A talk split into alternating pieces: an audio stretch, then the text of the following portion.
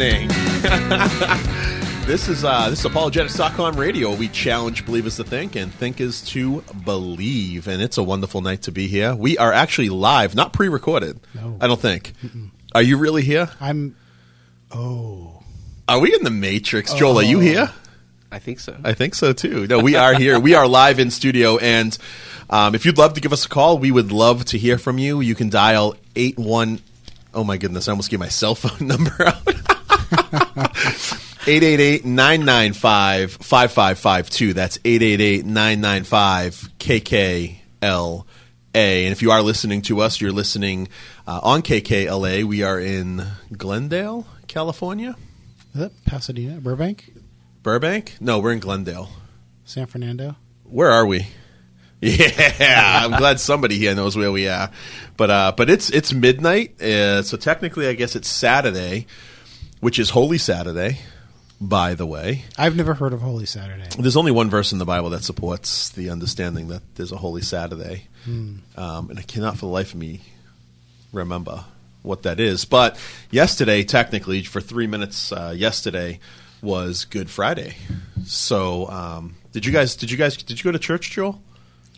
Uh, briefly, You breathe like what? You just like checked in, like kind of, yeah. said, "Hey, I'm here," and then peaced out. Got a donut. yeah. Actually, I, pr- I prayed with some friends that were starting a service. So. I love it. That's really good.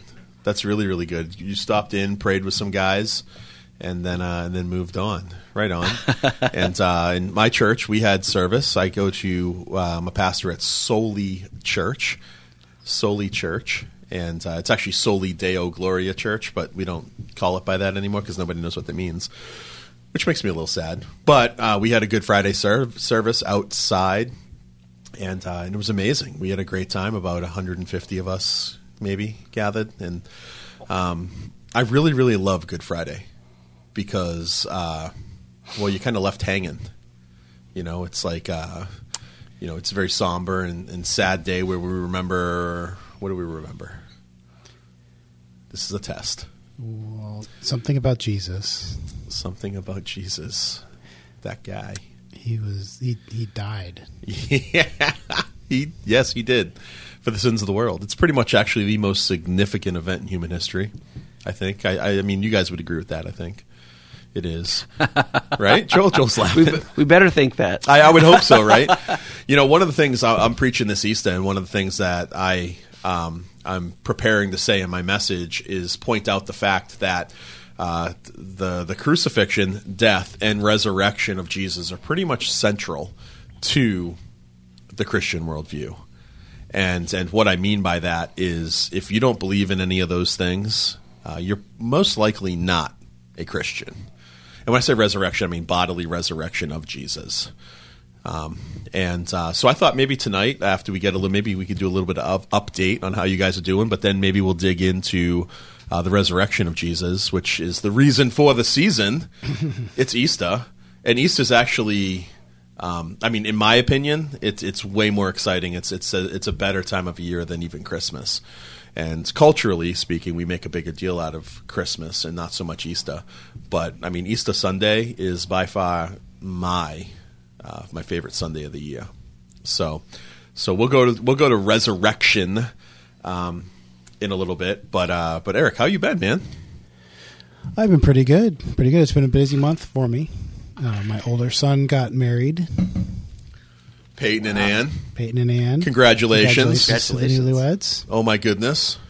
and now they're famous because they've been mentioned on That's right. apologetics.com radio. Millions and millions of people. the millions and millions. Yes, that's very exciting. That's your first uh, child. It's for first child getting married, so it's a good experience. We had a, a, a great time up north uh, at uh, in a backyard, uh, small, small family only kind of ceremony.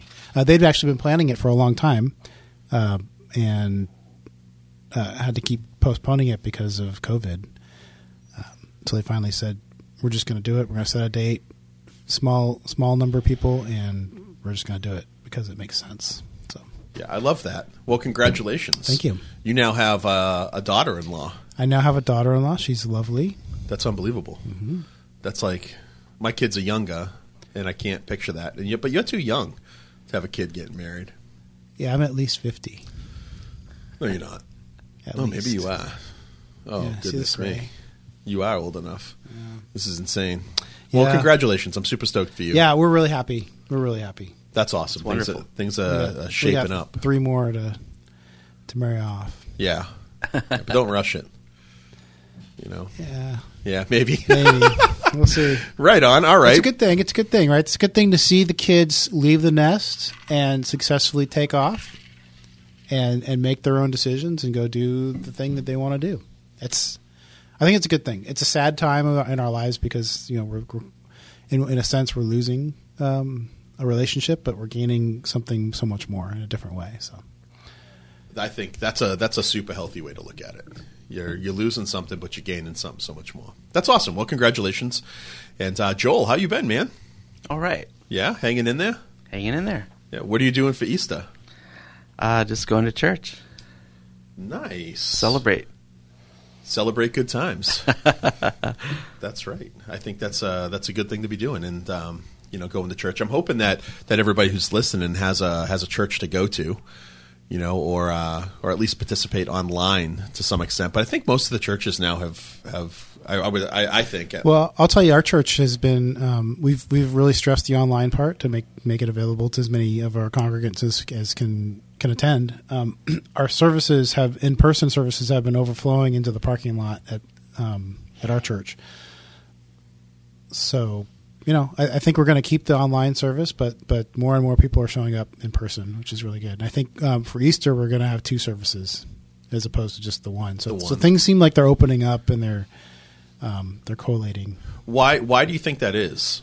Like, what do you think's changing? Well, I think we got the vaccinations. So I think people feel more and more comfortable coming out. I think that the number of cases is going down. It's, it's all COVID related, right? So I think that that uh, the number of cases is going down um, in in our county, Ventura County, where we live. Uh, we're moving through into the orange tier. We're following Los Angeles County um, in that direction. So uh, again, I think people just feel like they can come out. I, I you know, in, in two different ways. One is uh, they can come out because they feel like they're not going to get persecuted, and they can come out because they feel like they're safe. I think there's there's two kinds of categories of people. Yeah, when you say persecuted, people aren't going to look at them Right. like, oh, you're one of those that's not obeying uh, the government, and then the people who think it's safe are the ones who are actually concerned for their health. Right. I think that's a good. Uh, I think that's a good assessment. You know. Yeah, yeah. So I think, uh, and I think we're gonna. I think people are, are anxious to meet up with people they haven't seen in a while. Um, I think Easter is a great. Ex- I don't want to call it. This is a horrible choice of words, but it's a great excuse. Do not use the word excuse. ah, and that was uh, that's been apologetics.com radio for tonight, and it's uh, it's been lovely to be with you. Thank you. Yeah, thanks thanks for being here. Easter's Easter's a great excuse to get to church. I don't Yeah, even I want just you on the that. show anymore, I just said that. you yeah. got to get to church for Easter. You got to get to church for Easter. You've got to. You've got to make this. You know what? Last Easter was the um, The we start of all this. We were in the pandemic, and it was right around Easter that we decided. Know what? Uh, we're going to be good. We're going to submit uh, Romans thirteen. Submit to the government. We're going to listen to what they say, and we shut down Easter. And um, and I'm not going to say we'll never not have in person services again because I don't know what the future is going to bring but it, it it would be a lot. It would take a lot more for me to to cancel in person services. And I'm not saying like I'm not trying to get political on this tonight because this isn't even really what I want to talk about. But um, ah, man, Sunday morning something happens. It's it's different. So I think our experience has been um, we we did online service for a long time, even though I'm I'm I'm involved with the the online service, so I have to be present at the church. I think feel like my- producing the online service. something like that. Yeah. So the so uh, but our family stayed at, in the beginning. Kind of stayed away from the church, um, but we decided we it, it wasn't. It's not the same. It's a good. I mean, if that's all you have, it's better than nothing. But um, but there's something you- you're missing. Something big time. There's there's something different. Yeah.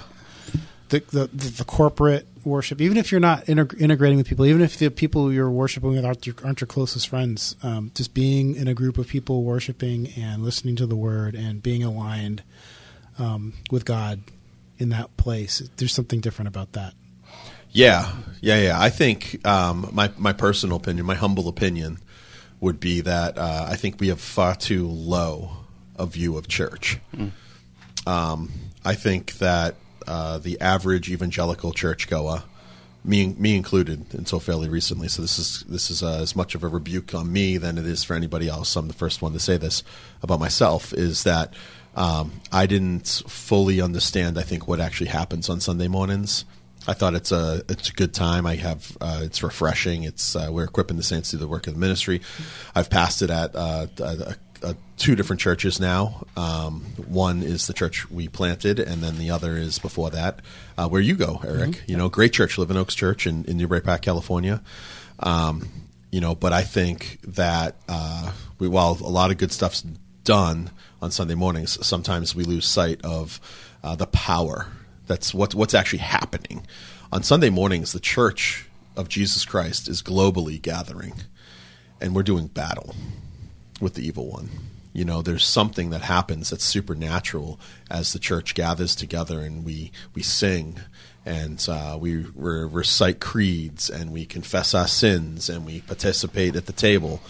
And, um, and it's more than just a personal which is great, but it's more than just a personal experience. It's more than just a, a refreshing. It's more than just like what I need. There's something corporately that's happening um, uh, among the sphere uh, that exists that's out there that we can't see.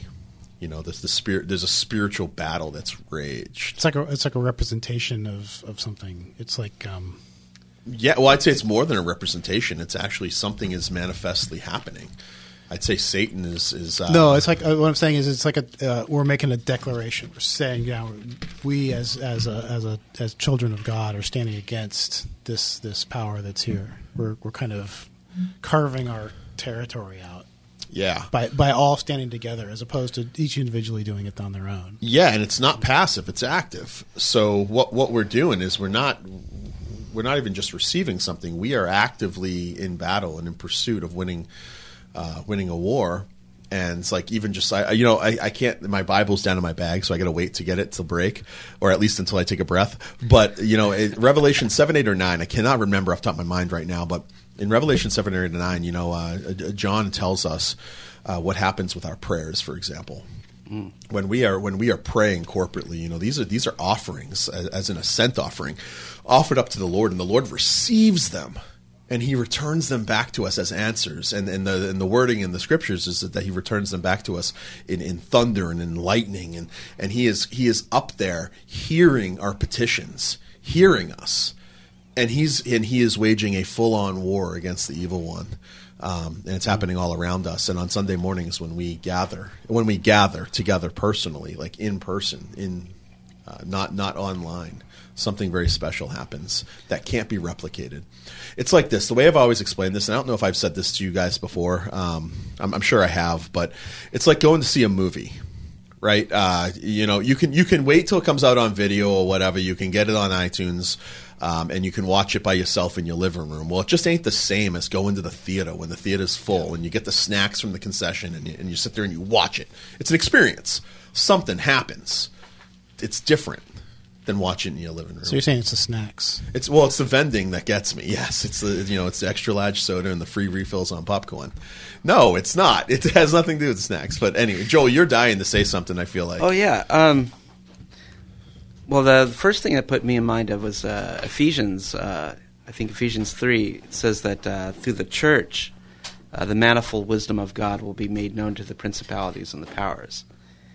And so, you know, Ephesians is all about the communal, the communal warfare, the warfare for the church community and the church community as as representing the Messiah on the earth. Uh, you know, releasing the uh, messianic power of the resurrection on the earth. So, I think that there is something something very powerful whenever we gather together in the name of uh, in the name of Jesus. But But it's a spiritual battle, right?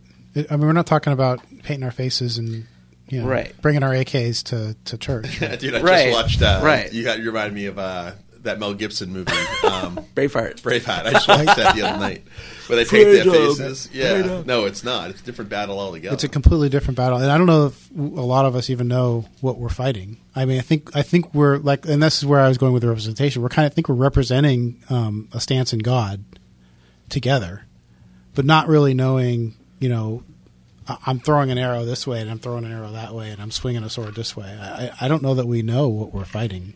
Do, do we? Well, that's uh that's the sixth chapter of Ephesians. but yeah, I think I think we take our we don't take our faith often as supernaturally. I, I think as we should. Well, we've been influenced, right? So we've been influenced by the Enlightenment. We've been influenced through postmodern thinking, and we've adapted to some of that. So we're synchronistic, in a certain extent. Our churches, at least, are synchronistic, where we look at the the world through a naturalistic lens by default. Right.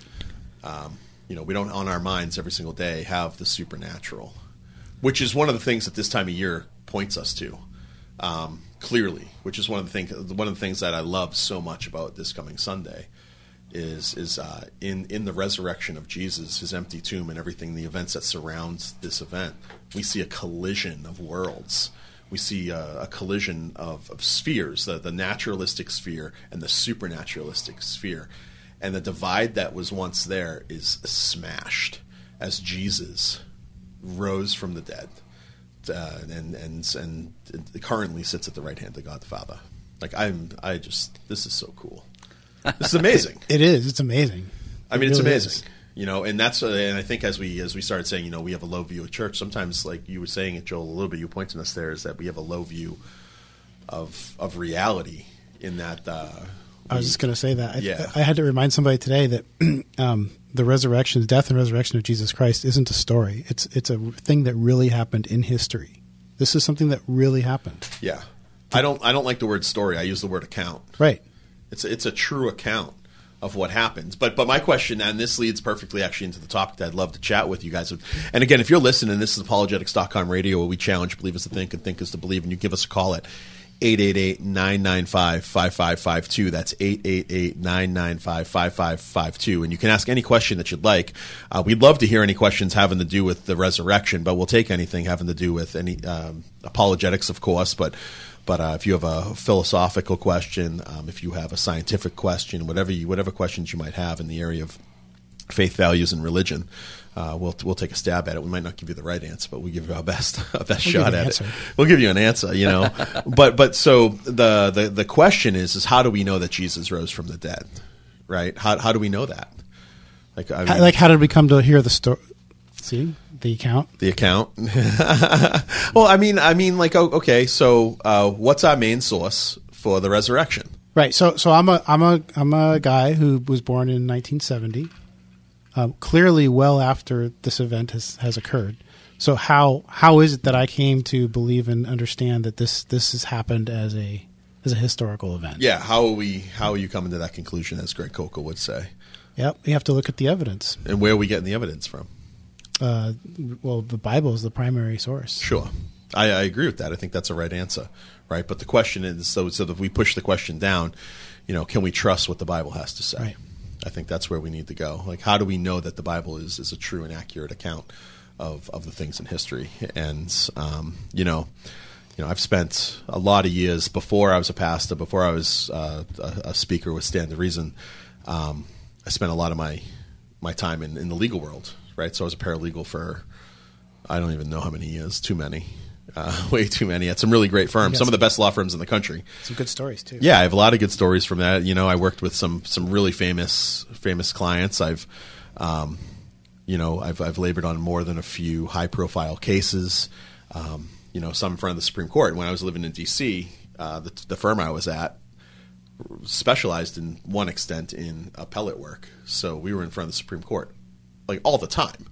You know, uh, doing cases. The first case I ever worked on as a paralegal was a, a Supreme Court um, ineffective assistance of counsel case um, for the Supreme Court, and it was amazing. We won, and uh, and it, it changed the way that um, that the the legal practice is done, which is so cool that you can have that effect. You know, but whenever we were preparing for trial, uh, we'd ask uh, three fundamental questions of, of the witness and, and of the evidence or whatever. Whenever I was gathering stuff in that war room, um, we'd ask the three fundamental questions: Is it true?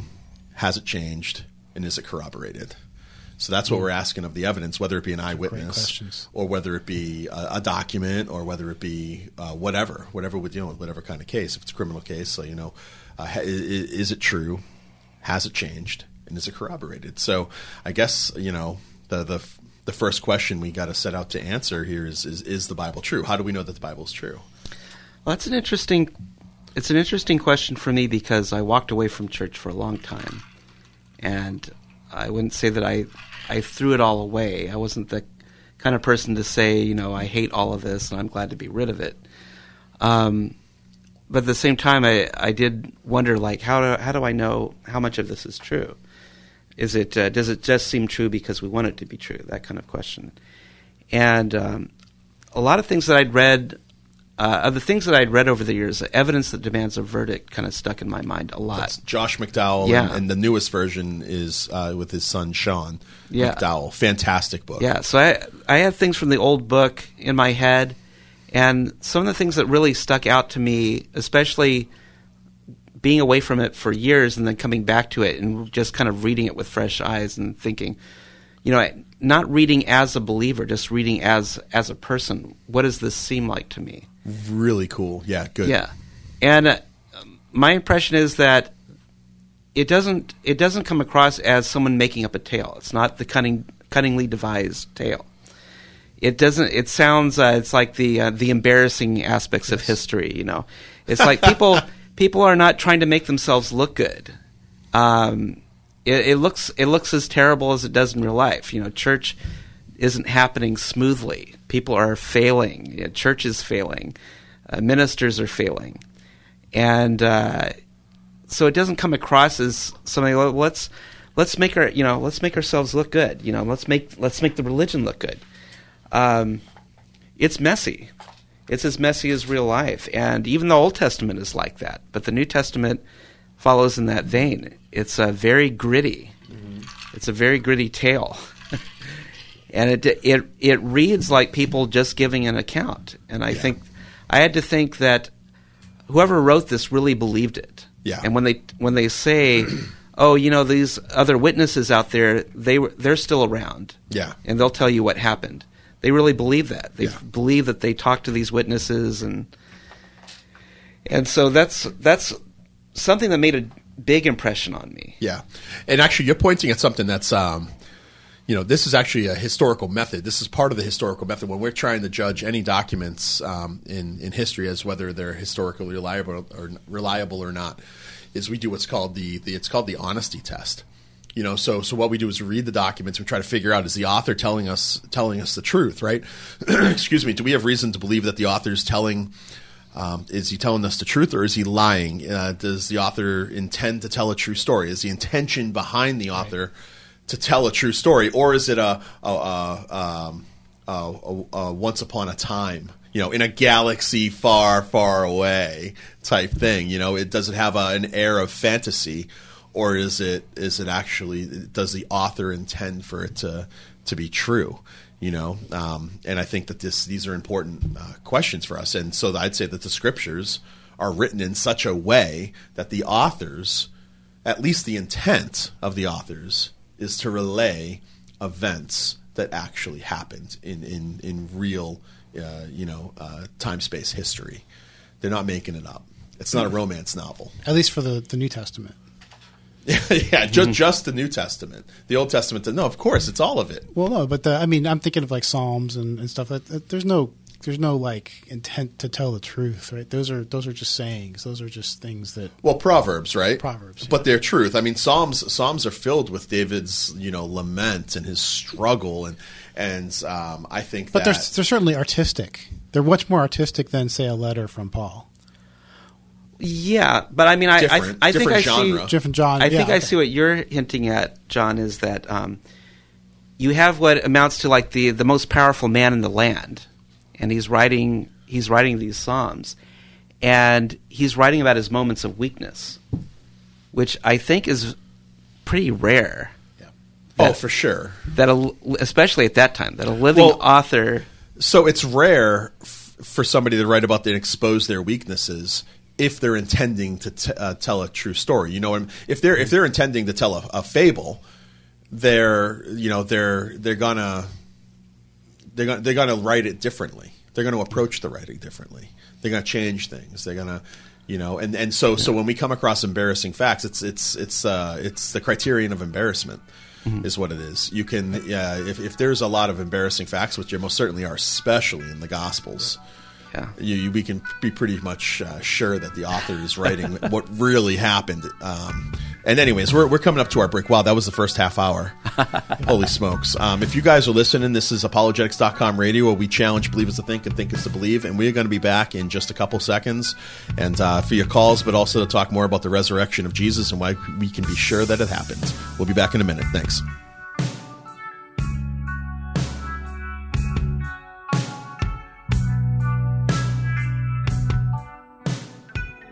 Mission of apologetics.com is to challenge believers to think and thinkers to believe on the radio, on the internet, and now in the Life of the Mind conferences. If you believe in the work that apologetics.com is doing, we encourage you to support us with your prayers and also with your tax deductible gift so that this ministry will continue on the air, on the web, and in events near you. Gifts of any amount are appreciated, and it's very simple to participate. Just go to apologetics.com and click donate. It's safe and secure. Or you can send your check or money order to apologetics.com, 1900 Southwestern Avenue, San Pedro, California, 90732. Thank you for supporting apologetics.com. I'm not usually one to give prescriptions, but here's one that I can easily guarantee. Hi, I'm Chuck Swindoll. If you should choose to meditate, really concentrate on God's grace, it will transform your life. You will not be the same. Your attitudes will change from negative to positive. Your relationships with people will change from suspicious and intolerant to affirming and even understanding. I'm prepared to say today that your feelings toward the Lord Himself will be changed. You'll begin to enjoy the Lord as some of you have never enjoyed Him in your entire Christian life. Meditating on grace.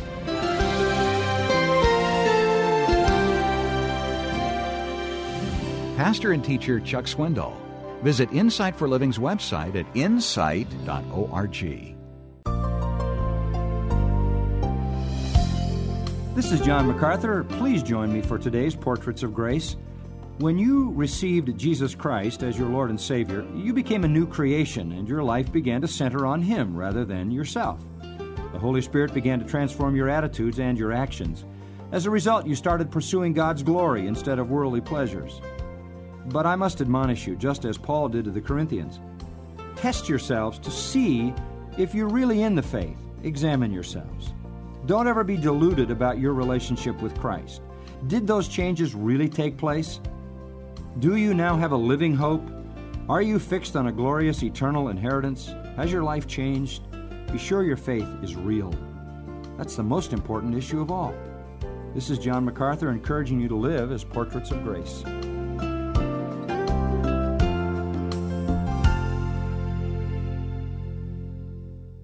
All right, let's get back to the apologetics.com radio show.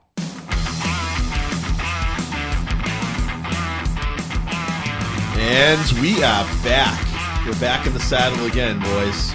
We're ready to hit up uh, hit up the most difficult questions ever asked of anybody. We're gonna change the world. Break it up. It's a it's apologetics.com radio where we change the world every week. no, where we challenge believers to think and think is to believe. And if you guys are listening, you are listening live. It's twelve thirty one a.m. on Saturday. It's Holy Saturday. It's a Saturday that falls between Good Friday and Easter, the day that uh, that we celebrate that uh, Jesus Christ was raised from the dead after being crucified, uh, paying a penalty that we couldn't pay. We just couldn't afford it. He paid that price for you and me because He loves us, which is unbelievable. It's. It's like unbelievable, It's in- unbelievable. In, the truest sense of the words. And before we get back into all of uh, all of the resurrection stuff that we have, we have so much to talk about. We're not going to get through half of it, I'm sure. um, I'd like to to just bring to everybody's attention, if you guys are listening, there's a fantastic event uh, put on by the Science and Culture Network if, if you're out there and you're listening and you have questions having to do with science and, and specifically evolution and how is it reconciled to your faith, I cannot encourage you enough to register for this April 10th event, uh, Evidence Against Neo Darwinism from the Fossil Record. And they have a special guest presenter, Dr. Günter Bechly. Uh, he is a world renowned expert. Um, you know, he's going to present a talk on how neo the, the neo Darwinian theory of evolution predicts a gradual bottom up pattern of appearance of new biological kinds and body plans. This is so cool in, in the fossil record. So we look at things that happened so long ago in order to prove a fairly modern theory false which is just unbelievable. It's going to be it's going to be very very very cool, and uh, this is this is an event that is it's free. It is free. F R E E. You don't even want my money. this is unbelievable. This is fantastic. Thank you to the Science and Culture Network. And, and if you guys are listening, there is a caveat though. It's free, but you have to register. That's and it. Hey, so Joel, if I'm sitting at home right now and I really want to go see Dr. Bechly present uh, on how the neo-Darwinian synthesis is false from the fossil record, how would I go about doing that? you go to discovery.org uh, slash scn socal. SCN SoCal. Yeah. So yeah, slash scn socal. Awesome. Yeah, discovery.org Discovery.org. slash scn socal. I think you guys got it. one more time. one, one more time. One more time. Discovery.org slash scn socal. I love it, and uh, and you guys do not want to miss this event. Um, it's it's it's going to be a really uh, fantastic time. He's a pa- paleo entomologist who specializes in the fossil history and systematics of insects, especially dragonflies. Dun dun dun dun. it's going to be amazing. This is unbelievable. Um, so you guys don't miss out on this. It's April 10th. You go to um, the the website that we just mentioned and you register. It's going to be Saturday, April 10th, 2021, from 11 a.m. to 12:30 p.m. Registration is open now. Uh, seats are limited, so you want to make sure that you get to this free event, and uh, it's going to be a good time. And with that, uh, you know what? I'd love to uh, maybe go to the go to the phone lines and, and take our first caller this evening. Is that okay, Eric? do you Let's do feel it. good about this? I feel great. You feel what about you, Joel? Sounds good Are to you me. on board? Okay, so we got we got uh, my my buddies here in studio on board with us, and Glenn, are you on board with us? I think I'm on board. Yeah, Oh my gosh, you are, Glenn. How you doing tonight? I am well. How are you doing? Oh man, better than I deserve. And uh, where are you calling us from? There it is. I haven't heard that in a while. I'm calling you from Canada. I know who you are, Glenn. Glenn, are you a Christian yet? I'm working on it. All right. Well, all right. Good call, and we'll talk. No, I'm just joking, Glenn. Uh, Glenn, for those of uh, for those of the listeners, uh, Glenn, you used to call fairly regularly, and um, and I've always appreciated the conversations uh, that you've brought to our door. Very honest. Um, I feel like there's a mutual respect, and uh, it's just it's just really good to hear your voice again. Thank you so much for giving us a call. Yeah, absolutely. Thanks for taking me on. I uh, tonight I was wondering uh, if you guys would be interested in, in bouncing kind of your best case for the the resurrection, which seems kind of be the direction of the show, in a kind of an iron sharpens iron kind of way, not in a, a hostile inquisition, but just what like what, what do you what would you expect a, a non-believer to make it a case, and, and how would you present it to somebody who isn't already in your camp and agreeing? That's a that's a fantastic question. That's a good question. I love it. You've just uh, you have just eliminated like 15 minutes of the show for me, so we can just jump to the meat. You know, um, uh, could, do, you, do you mind, Glenn, if I just start with like kind of an anecdotal uh, story? Would that be okay? Not at all. Not at all. You know, uh, I think that what the question that you're asking is actually the, the whole reason why I'm doing this very thing tonight. Like I, you know, I sit here, I volunteer, volunteer behind the mic just at midnight of all things, um, of all times. And uh, why does this matter? Like, why is what we're doing even matter? And this came alive to me one time. I was um, I was eating dinner with a really good friend who was in town. I was in Venice Beach. And not a believer. I'm the only believer of really my friend group from childhood, and we're st- I'm still tight with my my three or four best friends. They every once in a while they'll come out and visit me, and we were out in Venice Beach and talking, and, and they always make fun of me. Not make fun of me, but in a, in a fun way. Like we have fun with each other, you know, and and we, you know, um, we bust each other up according to worldview terms, and and they're asking me like, and then uh, questions. And one of the older brother, he asks me, you know, well, why do you believe what you believe? And I say, well, because I think it's true. You know, that's why I don't do it because it makes me feel good, or certainly hasn't given me any fame or money. That's for sure. Um, it hasn't made life easier. It's just I, I believe it because it's true. And if something else is, is posed to me that I think is more true, then I'm more than happy to abandon my beliefs and believe that thing that's true. Uh, truth above all is is kind of the way I am. And I started talking about this, and they said, "Well, why do you think it's true?" And, and ultimately, everything hinges on the resurrection of Jesus, right? So Paul says that if Jesus has not been raised, then we're still dead in our sins, right? He goes on to say that we're we're to be pitied above all people, um, you know, if, if we just believe in Jesus for the here and now. So the resurrection is central. And I start talking to them about this, and I start giving them some of the lines of evidence that I use, which we can get into, you know, uh, the historical events that uh, surround the resurrection that are that are universally agreed for the most part. I say universally loosely. Um, the majority of scholarship out there, whether they're atheist, Christian, you know, Hindu, whatever, Muslim, uh, they believe certain things happened in history and I start mentioning some of these events to my friends. And now we're walking through the streets of Venice, and I'm arguing for the resurrection. I'm saying, well, this happened, this happened. You know, Jesus lived. I mean, he's it, it's generally believed that Jesus is a historical figure. He lived um, in the first century. You know, he he gathered a group of people around him. He taught certain radical things. He died on a cross because of what he taught. Um, now, historically speaking, from historical terms, the you know the empty tomb is is largely believed to be historically reliable across the board. Um, so so you have somebody who lived, who was uh, crucified, who died. Historical fact. I'm putting that in quotes. Fact um, and an empty tomb, and then you have uh, experiences of disciples, for example. I'm just blowing through these uh, with my friends walking down Venice. And I'm mentioning all this stuff to him. I'm like, this is why I believe, because now I have all this evidence. I call them building blocks that I've built my worldview kind of upon and um, and I think that we need to come up with a hypothesis that explains all of these events um, in light of each other, not individually. And I think the best the best explanation for those events is that God raised Jesus from the dead. And in God raising Jesus from the dead, I think it lends credibility, uh, reliability to the rest of Jesus' story. I think that means that Jesus is who he says he is. And at that time, I turn around and there's actually a group of probably like five or six other people that have started following us uh, down into Venice Beach. And, and, Glenn, have you ever been to Southern California? Yeah, I have. Uh, have you ever been to Venice Beach? Yeah. yeah. So, so I mean, if you can picture Venice Beach, it's like I mean, it is the, the coolest, most eclectic, weirdest place you could possibly go in, in, in, in, Southern California. It's fantastic. I love Venice Beach. There's characters down there. And, and so I'm, I'm sharing evidence for why I believe what I believe. And now there's a group of just a, a group of strangers around me asking me questions.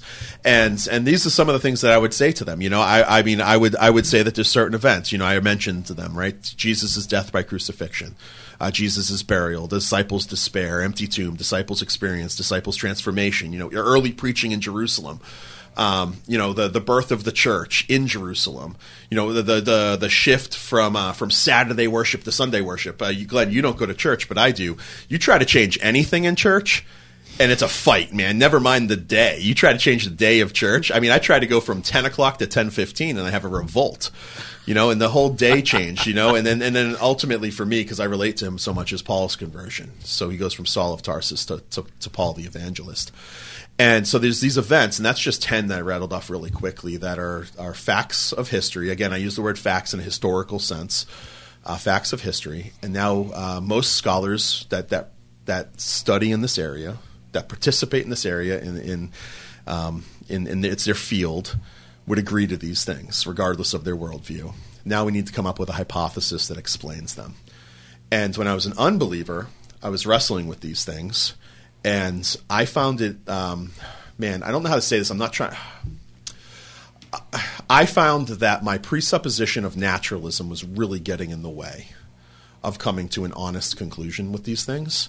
So I was not just I, I wasn't just looking for a hypothesis that explained all these events in light of each other, I was looking for a naturalistic hypothesis that explained all of these events in light of each other.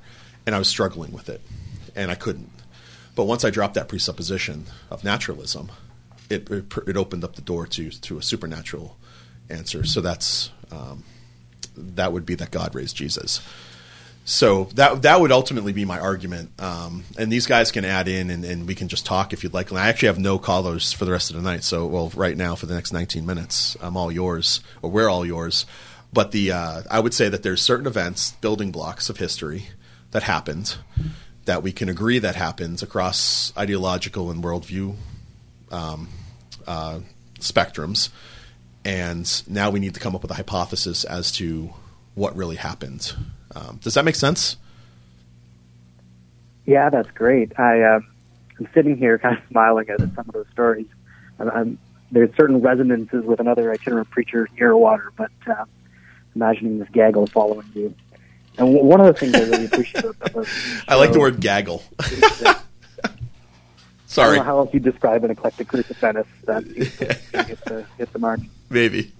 But um, one of the things I appreciate and have come to appreciate more as I, as I journey through this uh, is that uh, despite the tone you'll sometimes hear on a YouTube video or, or on, a, on the street, that you know there there are really intelligent people on both sides of this who can have reasonable disagreements about the evidence and about the interpretation of the evidence, uh, and neither side uh, really needs to be uh, you know, flinging flinging mud and calling names and accusing people of being irrational and dishonest. And I think one of the things your show does really well is take that tone. So, so I appreciate that, which is why you know I feel welcome to call and I certainly enjoy it. Uh, I did wonder um, maybe if we could kind of slow down a, a bit and go through some of those uh, things that you rattled off there as kind of agreed upon facts. Sure. Maybe take them kind of a little slower so we have a chance to back and forth about one or two of them. Absolutely. You know, the ones that I, I focus on, and I don't want to hog the whole show from, Please do. You're doing great. you know, um, from the other guys because they have a lot to add, is uh, Jesus' death by crucifixion, I think is, is fundamental, right? So if you don't have a dead Jesus, you don't have a risen Jesus. So I think it's And I fu- think I, I would agree. I'm, I'm with you on that one. That's pretty well attested. it's pretty well attested to. I mean, I think that there's one or two accounts in, in all of history of somebody surviving a, a crucifixion. Um, the evidence for crucifixion, the evidence that, that comes from ancient history. That, I mean, the Romans knew what they were doing um, in a very sadistic way, and uh, they knew how to, you know, and uh, they knew how to, uh, you know, get the most pain for their buck, is what I say. You know, and, and so they keep people alive until they wanted them dead, and that's what the crucifixion ultimately was meant for. There's actually a, a really interesting. Um, I'm gonna see if I can pull it up real quick to give it to you. There's a, there's a, um, and it, there was there was been a, uh, a a study that's been published in a medical journey. Actually, I mean, you're not pressing back at this fact, but the Journal of American uh, Medical Association. It's it's the premier medical journal in the states. This guy William D. Edwards. He actually um, he actually published an article titled "On the Physical Death of Jesus." Where it's it's actually like so it's it's published in a medical journal that it's pretty much what's established that Jesus must have died, and he goes through. If you read that, you can find it online if you read the journal article, it's I mean, number one, it's really heart wrenching uh, that anybody would go through this. Never mind, I mean, hundreds of thousands of people who died by crucifixion, and Jesus included in them. So it's pretty well established fact that if anybody got hung on a cross, uh, they died. Uh, I think, like I said, there's two accounts in history where somebody survived. One of those accounts. Uh, the person they found out they after they hung him on a cross, they found out he was a Roman citizen. They pulled him down, and he died later after receiving the best medical attention that the day had to offer. So he's dead. So I, I, I would say that. Uh, sorry. So it's a good point because Jesus, uh, historically, Jesus was not a Roman citizen. no, he So was not. He was. Uh, he grew up in a. He was a, a peasant, essentially. Yeah, he was he was hung on a cross and he Yeah. died.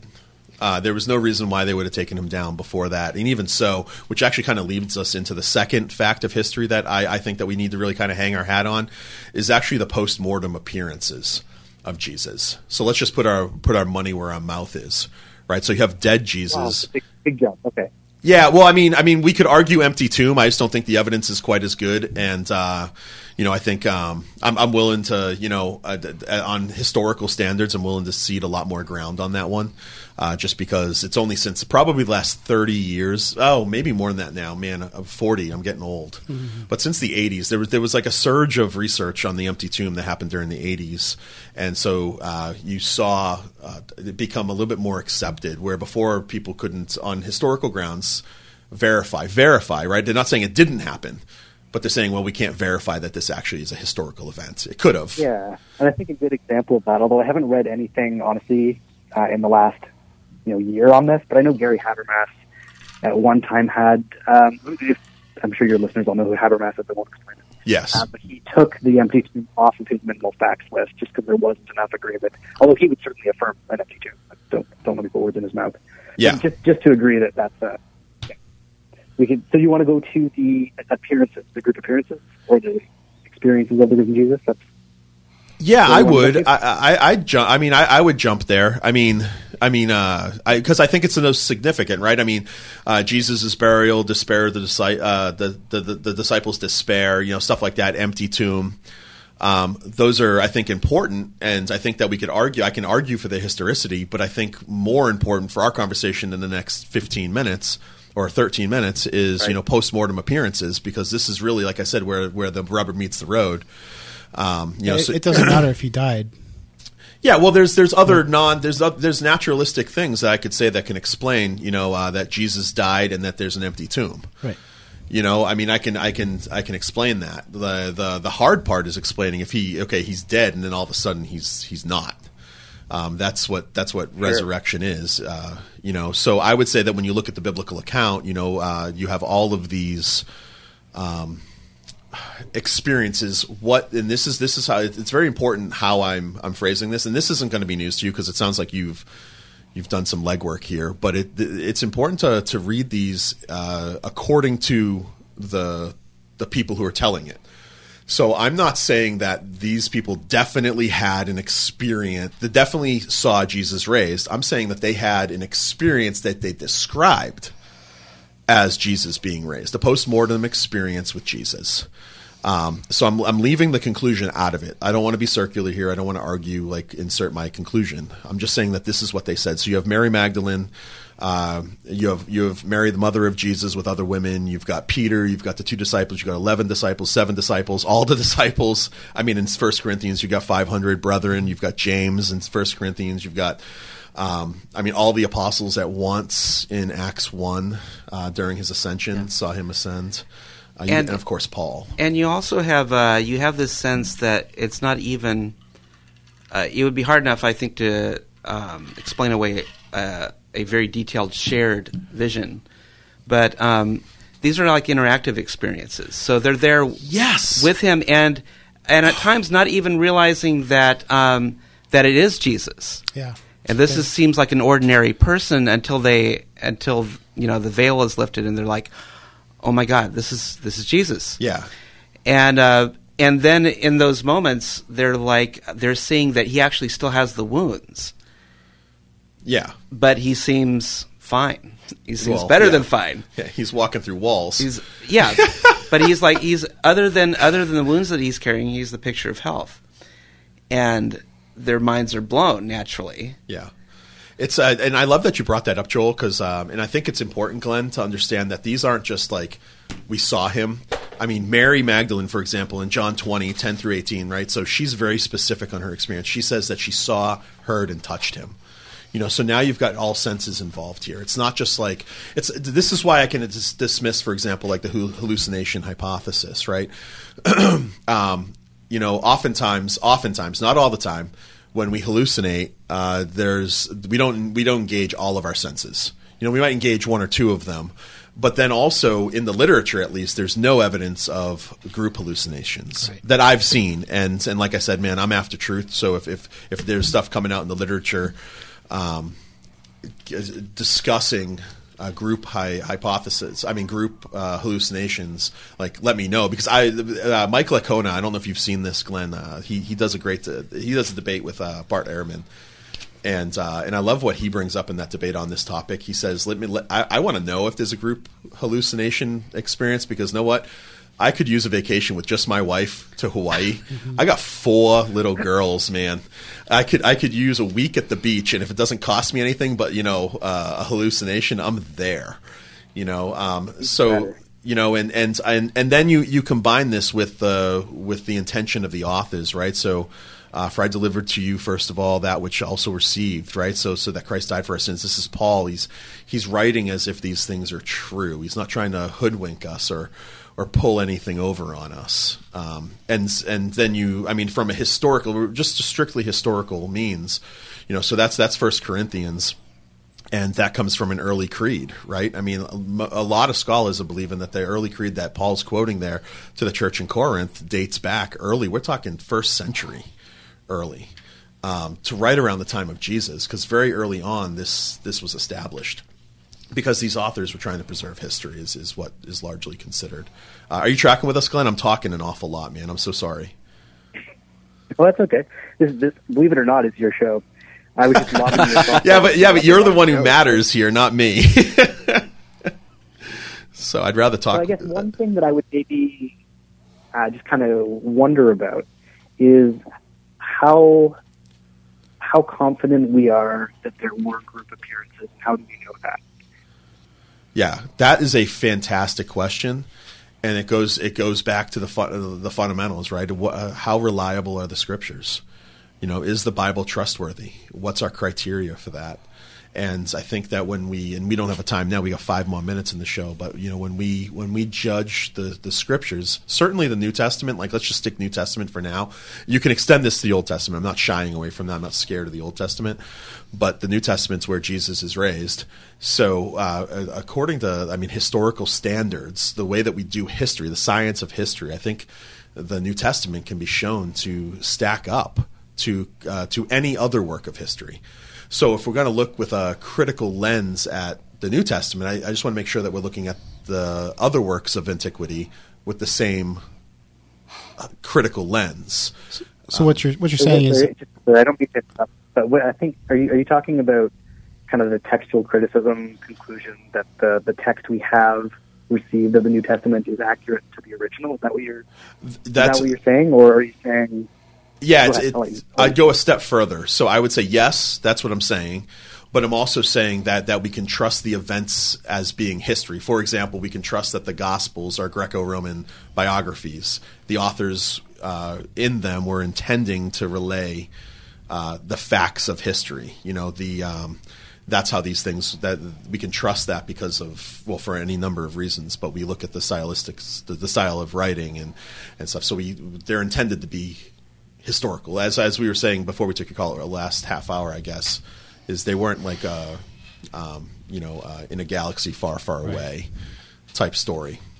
It's not meant to. Uh, with the, with the caveat that Greco-Roman biography is not the same as modern biography. Kind of one hundred percent historical. Yeah. Oh yeah, yeah, yeah. I mean, there's different there's different yeah. types of yeah. There's going to be different literary styles, you know, time compression and and all these things. You know, I mean, yeah. stuff told in out of order and uh, but but that but that is even in and of itself an evidence to the I think the veracity or at least the reliability of the the documents themselves. Yeah. We know what the genre. But is. I wonder though how how would you how would you respond to somebody like um, like a Bart Ehrman who suggests that what we have in the New Testament is kind of the compilation of the oral history that was floating around for a few years prior to being written down. That you know we don't actually know what was being said originally. We just we have we have this earliest recorded bit, um, but that we don't really know where it came from. Yeah, I'd I'd need to like I would press Ehrman on that, and I mean he's written books on this, but uh, but obviously I don't agree with his books. I'd press him on that as to what has led him to the conclusion that these these things are such, and not because because I'm of the I'm I'm of the opinion that we do know who wrote these books, um, and and and uh, the you know, for the most part the the people who are named. Um, Mark is actually the exception here. That's the book that uh, that I'm preaching out of this weekend, you know. But I, I think I, I, would say that there's good evidence to believe that, for example, Matthew wrote Matthew. Um, you know, so it's not there's not this this heightened sense of mystery as to the authors of these books. I'd also say that again, you go back to the judging of uh, how we do history and how we trust what happened you got to stack the the New Testament up against any other work of history, whether it be uh, um, uh, the Pliny or or any of the other ancient authors.